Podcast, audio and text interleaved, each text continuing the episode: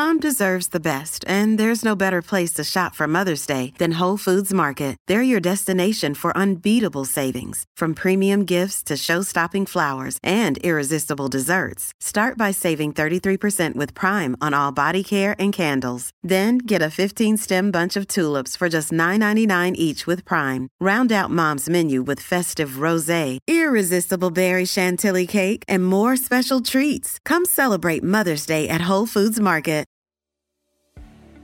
This episode of Flying Solo is brought to you by Westpac, helping businesses grow with access to lending. Take advantage of a small business loan with Westpac under the government's SME Recovery Loan Scheme and inquire about a loan today. Eligibility criteria applies.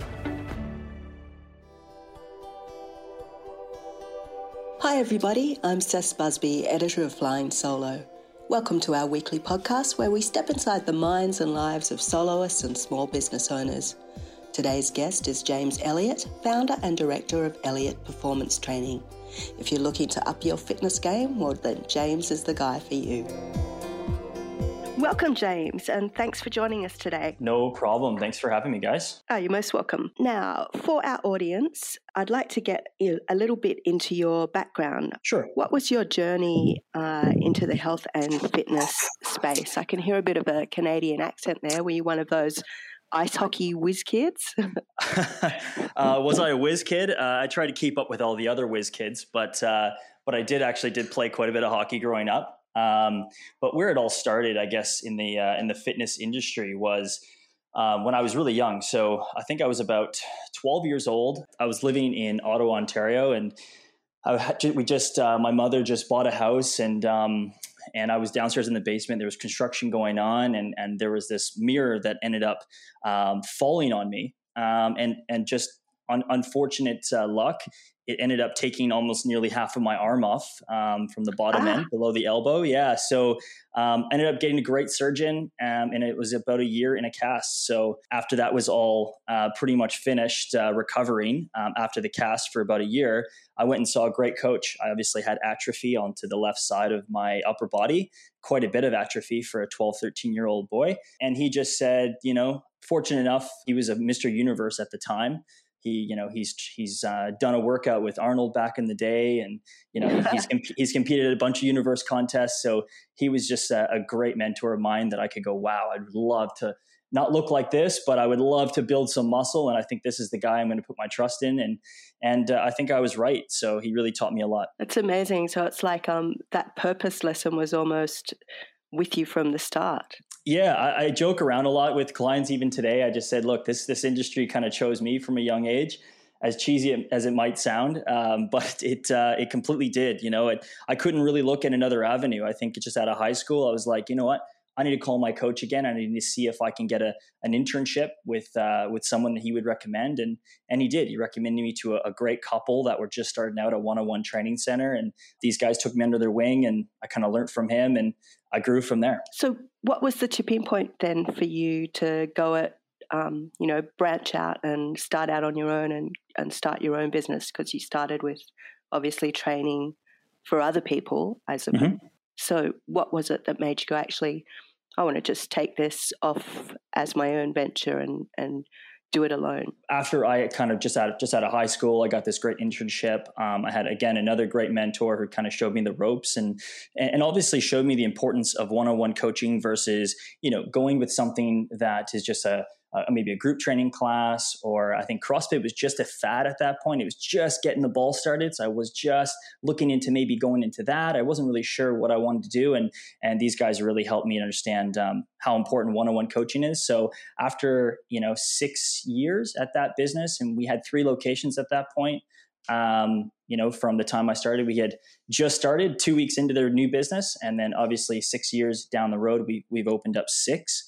Um, and at that point, I think uh, it was just more um, okay. I understand what to. I understand what to do. I also understand what not to do, mm. um, and maybe that is going to give me enough lessons to um, to maybe venture out and do my own thing. What was the most challenging thing you encountered in those early years setting up for yourself? I think the most challenging thing was, um, you know, obviously me being obviously super young as well, right? I mean, this was uh, this was when I was 18. I'm nearly 32 now, you know, so I've been doing it for nearly 14 years. But you know, at that time, I was so young. There's such a, uh, a, a financial commitment that you need to make and you need to come up with to really kind of venture off and do your own thing and uh, and create your own brand and create your own philosophies and whatnot.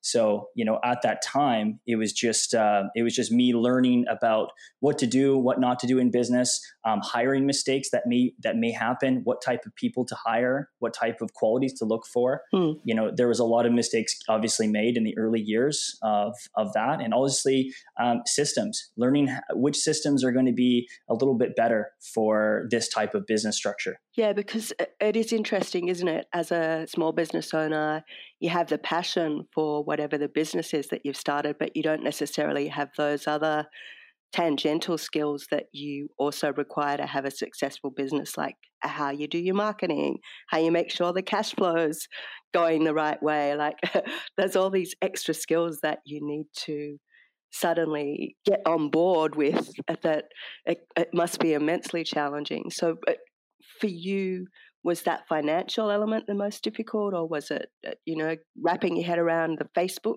or um, actually you know my, almost my first big break was when i was about 26 i had two clients that i um, were coaching for i think nearly five years. So they you know they learned uh, they were with me from 19 years old to 20 uh, or sorry 21 years old to 26 and um, and they were with me for some time. And and these guys um, came up to me one day and said, "Look, man, you're you've already been promoted as head trainer. You manage over 30 coaches in three different locations. You're so young. You got so much energy. You got a lot to give. You know, you're an open book for knowledge. You constantly want to keep learning we would love to financially support your venture. We'd love to financially support your your goal of opening your own gym. And I did actually go down that route, but uh, unfortunately, it was so challenging. Not just the I thought it was just the financial pro, uh, you know issue that I was might might be having. And once that was actually cleared up, and I had the financial backing, there was all these other things that I was scared to do. Um, mm. It was all these other lessons that I felt I wasn't uh, I needed to learn first before diving straight in. And so I did kind of go back to the drawing board and I did some traveling. You know, I went to New Zealand for a little bit. I learned a bit in New Zealand. Uh, I came to Australia. I've been here for six years and I've been learning the ropes over here and continually trying to open my my mindset to new new methodologies. And you know, I even found myself going to Singapore and, and visiting a really good friend of mine who's a trainer over there and seeing how they do their systems. And now I could say over 10 years doing it, I'm now, you know, I was then ready to take that big plunge. It is interesting you say that like there's all these different systems because people might think, oh, training's training and it's going to be the same no matter where you are. Obviously, it's not. It, it, it's it's a bit more complex on the inside, right? Uh, um, from the outside in, it's not complex. I mean, you you pick heavy stuff up and you put it down. And you know there, there's a training effect that takes place. It's either you're going to become stronger or you're going to become faster or you're going to become more muscular or you're going to lose body fat right? And there's there's a, there's an effect by expending certain amounts of energy and and producing movement you know within a workout and it will create some type of training effect. And it's not that uh, it's not that complex but from the inside out it's a lot more complex. It's the not the complexity of actually getting clients because marketing can help you with that. I mean, it's a little, it's not too difficult to market yourself as a coach if you know which avenues and which type of clients you want to attract.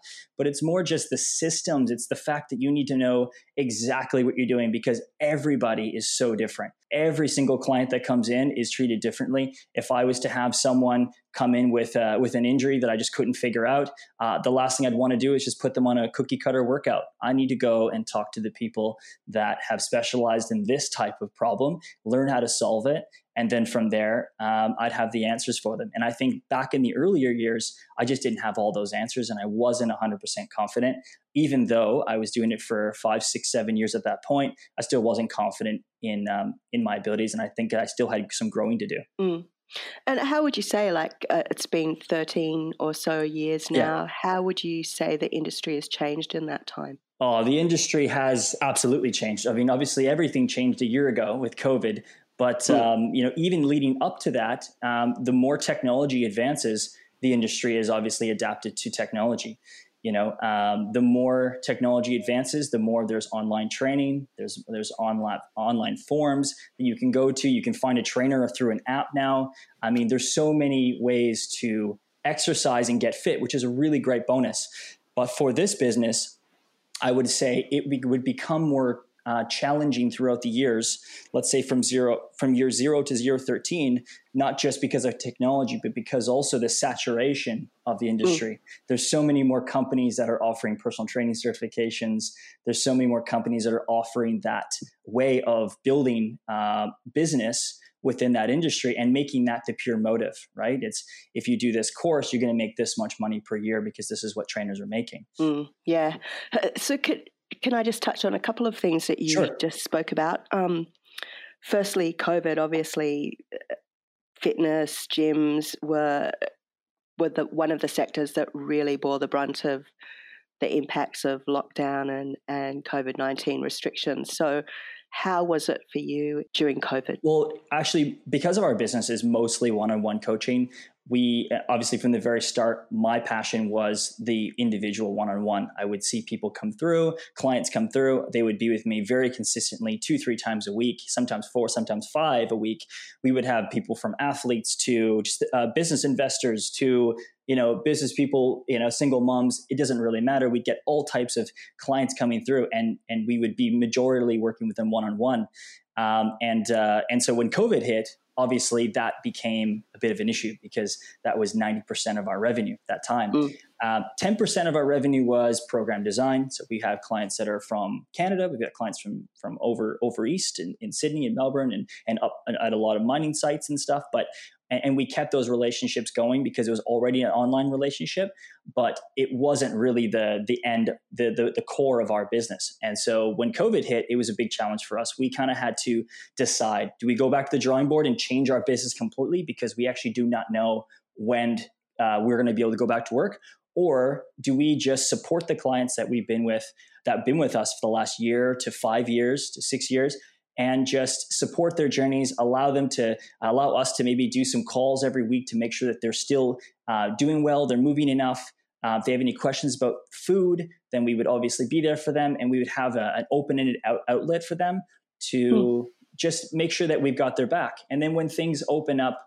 then uh, then the plan was that we would have a very a very small amount of clients not come back we would basically be able to uh, maintain most of our quota and it worked out really well for us we ended up doing that. We said, let's let's stand our ground here. Uh, we're one-on-one coaches, and we're still coaches at heart, and we don't need to adapt to an online platform. It's not really um, our main bread and butter.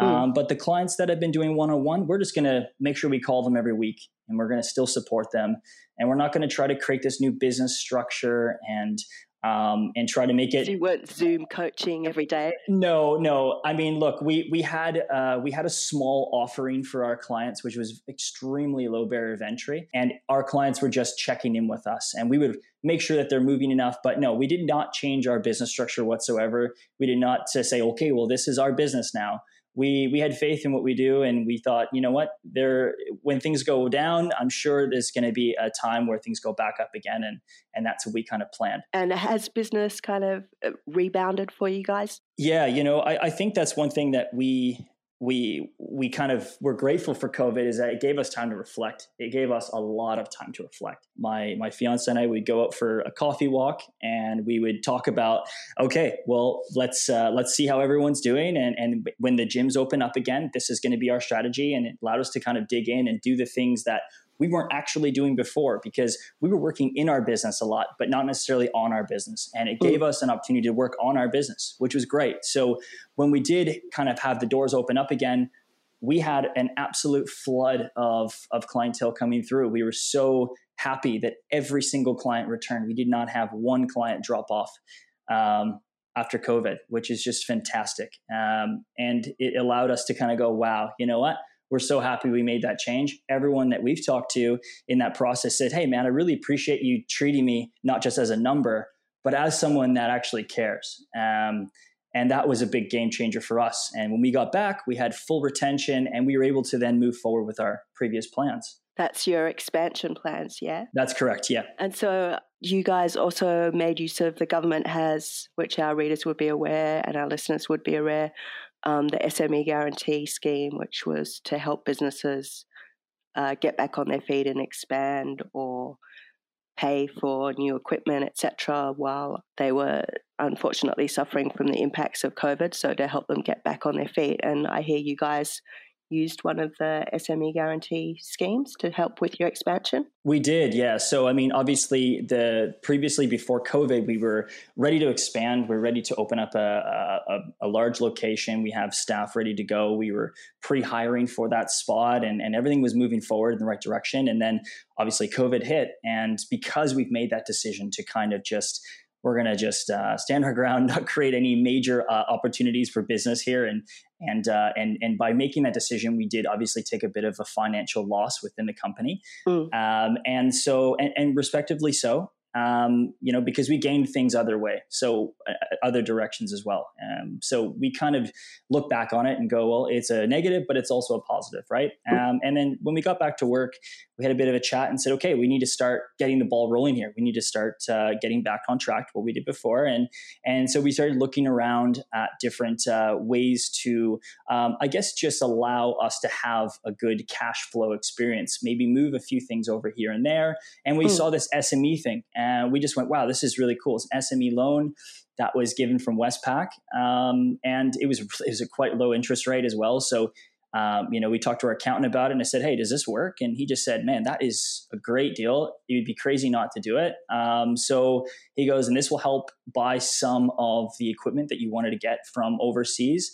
Um, we have um, you know companies like Atlantis Strength from Montreal and, and Watson from UK and uh, Eleiko from Sweden and hmm. some of the equipment that I stand by and I think are some of the best in the industry. And was the process um, relatively simple? Yeah, the process was actually super cruisy. We just went online to, I guess, fill out a bit of an application. Um, we had a, a, previous relationship, a pretty good relationship with our business manager uh, from when we first opened up the business account with them years ago. Um, mm. And once we applied, we just kind of sent them a little, a little quick email and say, "Hey guys, just let you know, um, it's been a little while, but we just applied for this. Can you just give me a heads up if maybe you can speed the process up, or maybe just give us a bit more information if we maybe left, uh, left anything out of the application?" Uh, that would be lovely. And they got back to us within a day or two and said, hey, why don't you uh, talk to this person? I think he was over in Melbourne um, on the phone.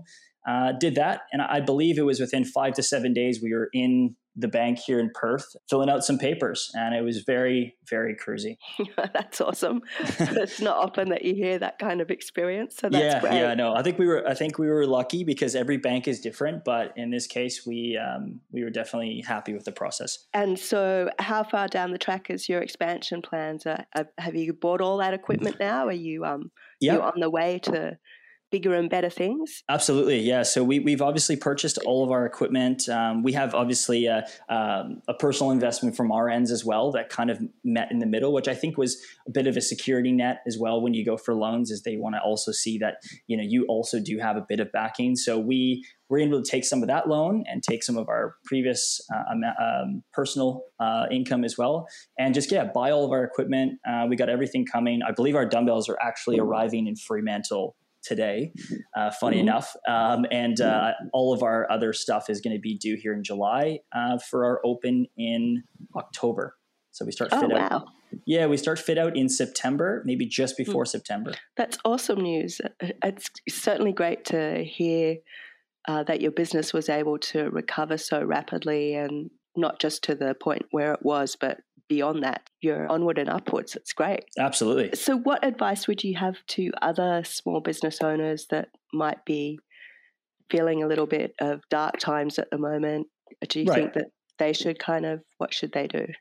I mean, it's really hard to comment because, you know, not not every business is going to benefit from getting you know uh, a loan and and expanding their business you know some people need to work more internally before they do that. And that was something that I learned, you know, six, seven years ago when I had that great offer back in Canada was here's the amount to grow your business and here's the ability and and then I had to reflect and go okay we'll actually have a lot of other systems I need to sort out first before I take that major risk and make it work um, mm. so I think the biggest thing was to be a open minded make sure that your systems are down pat. They're ready to go. Uh, you get excited about the project. Um, it's also something that you're passionate about. It's something that is is not going to be short lived. It's something that's going to be long term.